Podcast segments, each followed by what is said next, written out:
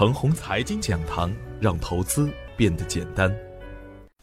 亲爱的朋友们，早上好，我是奔奔，感谢您一直的关注与守候。我今天和大家分享的主题是珍惜创业板这个拐点。七月的十七日，我早盘的标题是放长线钓大鱼，明确指出乐视网只是个案，不能把乐视的风险等同于整个创业板。我们要把乐视与优质的创业板股票分开来看，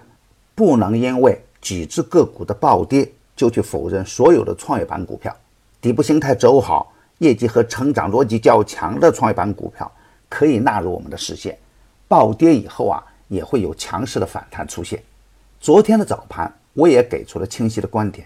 大盘下方的重要支撑是三二零零和三一八九，只要不出现战争，底部优质的中小创个股不要过分的恐慌，暴跌以后底部强势回调的个股可以清仓入场。同时也指出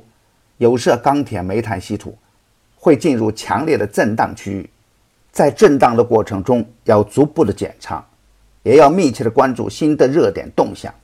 比如创业板、新区概念、航天、军工、大消费等。创业板板块如果能保持稳定，大盘还会积极向上，如果创业板也选择向下、啊、那只能先观望。操作上要把追涨杀跌的习惯变成追跌杀涨，方向不明不可重仓，底部形态走稳的板块和个股可以积极跟上，冰火两重天应该是正常现象。对于底部大跌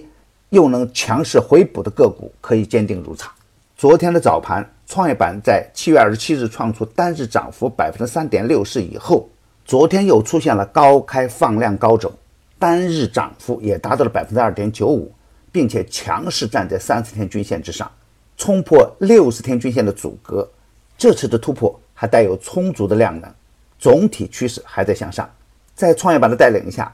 中小板也积极向上，虽然以稀土为代表的涨价概念仍然还有不错的表现，但是相比来说啊，中小创的表现还是更加强悍。从板块表现来看，国产软件、软件服务、区块链涨幅靠前，进一步呈现热点板块扩散的局面。在主板出现破位的当下，是中小创的强势保护了大盘。另一个特别提醒的板块那就是新区概念，如果大家是坚持收听我的节目，应该知道我对新区概念股的一贯观点。新区概念是一个中长期的热点板块，应该时刻引起我们的注意。新区概念中的优质个股可以反复来干，只不过一定要注意节奏才行，不要总是追着来干。我的观点是，主板虽然在昨天也出现了强势的反弹，但是主板的调整还没有真正的结束。从技术指标来看，主板昨天的反弹是无量的，这样的无量反弹很难走远。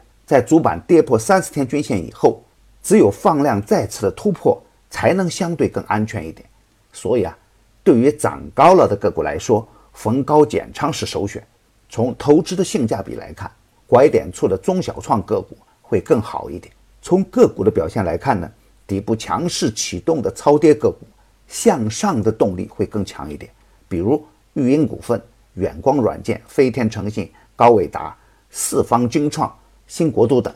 它们相关联的板块和个股都可以高看一眼。当然底部的个股啊要等回调的机会，回调走稳后会更加的安全一点。今天操作的要点是，主板还会震荡，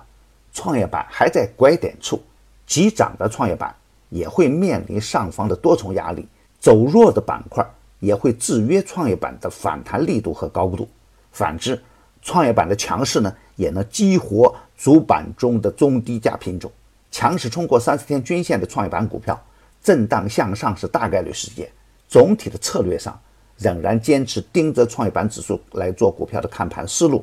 创业板强势的时候就可以积极一点，创业板弱势的时候呢，我们就收敛一点。涨得过快时需要减减仓，跌得过急的时候也可以逢低接盘，精选优质的中小创个股，坚定布局中长线。我的观点只是我个人的观点，盘中所涉及的个股只为说明我的观点，不构成推荐。如果与您的观点不一致啊，您说了算。买牛散成长秘籍的课程有精选的群服务赠送，那里有一线的操盘手实时在线答疑，还有精选的股票提供参考。别忘记加小组的 Q Q 二七五四七六五九八，他会邀请您加入陈红财经飓风工作室直播间。亲爱的朋友们，您的点赞、转发与打赏都是我每天努力的动力源泉，也愿我的努力能为您提供可靠的信息资源。